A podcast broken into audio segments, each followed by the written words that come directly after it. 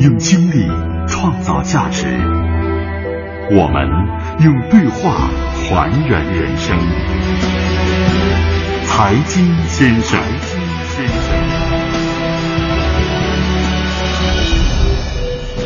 他是国内第一代互联网先驱，他的名字与中国互联网经济血脉相连。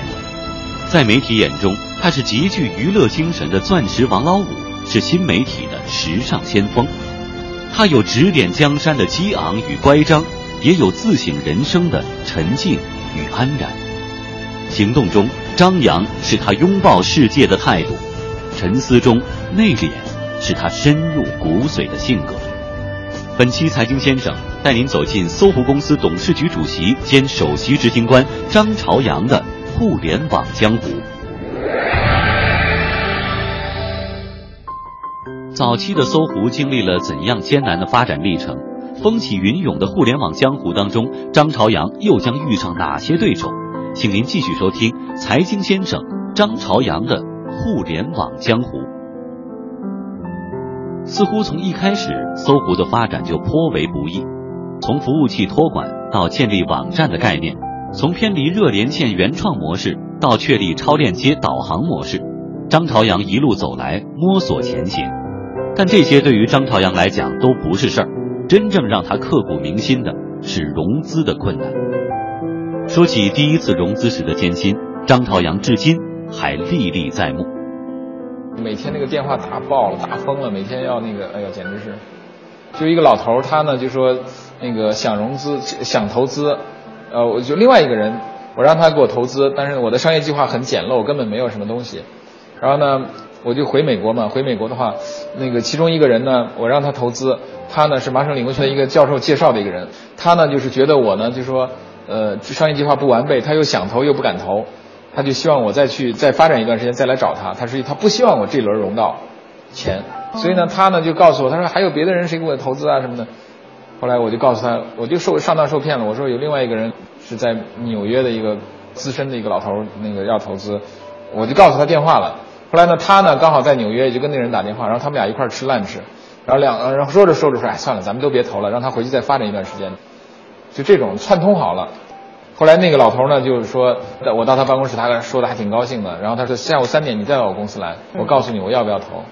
然后三点钟进去以后，他跟我寒暄半天，然后突然脸一变，我决定不给你投。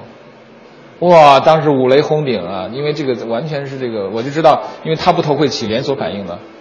最后导致可能我原原来给那个麻省理工学院的教授可能都因为别人不投他会风险加大，他就不投，所以我当时就五雷轰顶，觉得绝望了，是这样的，那天印象非常深刻。如果说第一次融资的股东多少是基于对于张朝阳个人的信任以及私交的话，那么第二次融资就再也没有这样的情感因素来帮忙了。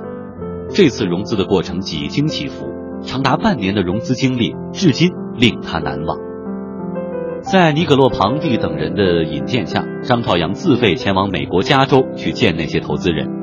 他先在加州的一个小旅馆住下，租了辆车，然后用两天时间打电话与几位可能改变公司命运的人约定见面时间。一九九七年九月十一号，张朝阳终身难忘。在这一天，他马不停蹄地见了四位风险投资人。为了充分利用分分秒秒，头一天晚上，张朝阳已经在地图上把每一条路线都细细的搞清楚。第二天，甚至来不及吃饭，就赶去见投资人。最后，实际投资的只有一家，那就是英特尔投资公司。英特尔投资公司对张朝阳进行了前后长达六个月的问题审问，平均每天六个问题。有一天晚上。英特尔投资公司打长途电话过来，说还有一个问题要问。张朝阳当时正在发烧，只得咬牙回答对方的问题。今天看来，张朝阳选择从海外融资的行为，在那个时代是一个很重要的举动。他认为这给中国互联网行业带来启蒙的作用。他自己甚至用了“前所未有”这样的形容词来描述这个事情的意义重大。在融资的那段日子里，张朝阳几乎每天晚上都会在那间办公室兼卧室的桌子上、地上或坐或躺或趴着写他的商业计划书。在获得第二轮投资后，张朝阳明显感觉到了股东对于收入要求的压力，他的工作重点开始转移到跑广告客户上。张朝阳回忆说，那个时候网页制作的收入大约有十万美元，但在整个中国几乎没有人知道什么是网络广告，他只能在做网页的客户当中试探着发展他的广告主。您能不能试着投一个网络广告？这是他经常对这些网页客户说的一句话。接下来，他就必须向对方解释什么叫做网络广告。后来，网络广告成为搜狐最主要的盈利模式。当到了一九九八年的时候，搜狐全年的广告收入已经达到六十万美元。搜狐网站和他开发的诸多运营模式开始成为后来者的样本。在即将到来的互联网大潮当中，当张朝阳成为新一代青年偶像的时候，所有人都已经开始相信，互联网将改变中国。然而，互联网大潮带来了更多时代发展的机遇。也给搜狐带来了更加险恶的江湖环境。在九五年还是九六年的时候，那个阶段应该是我觉得是一个尹海威年代，张树新的年代。那么九七年我回来，基本上终结了他的年代，到了搜狐年代，就是九七九八年到九九年。九八年年底的时候，新浪诞生，后来九八年、九九年和两千年，基本上是新浪异军突起，把搜狐的光芒给遮蔽了。网易呢，在南方搞了一个网站，呃，一二到 net 幺六三什么的，是一组所谓的三大门户时代。这三大门户时代一直延续到了零五、零六、零七，到后来，呃，冒出了两个人，一个是李彦宏，一个是马化腾。这两人呢，都是我给挖掘出来的。这个是就当时的这个，因为李彦宏是我在九八年的时候去美国硅谷去找人，我去拜访 InfoSeek，他在一个 cubicle 那儿坐着。我说你们想想不想回来加盟搜狐啊？他回国看了一下，然后他回到硅谷说：“你看国内搜狐都做起来了，硅谷一些投资人就给他投资。”我当时特别火，然后呢，到了九九年，像一个被摇滚歌星应似的接待到了深圳，深圳的七百个听众中间的一个人是马化腾，听了我的演讲之后激动不已，回去成立了公司，先那个 弄了个 OICQ，然后变成 QQ，到今天 OK。正如大家所知，搜狐和新浪是一对老冤家。多年来斗的是不可开交。一九九九年，新浪崛起，迅速超越搜狐。在新浪狂飙突进的时候，搜狐却处于痛苦的与股东进行斗争的阶段。当时高盛准备投资搜狐，可是原来的股东想把投资机会留给自己，因此拒绝了包括高盛在内的很多投资。当时的张朝阳不能理解，但后来他又庆幸。他说。现在看来，保守的风格避免了很多变数，这是公司存在的根基。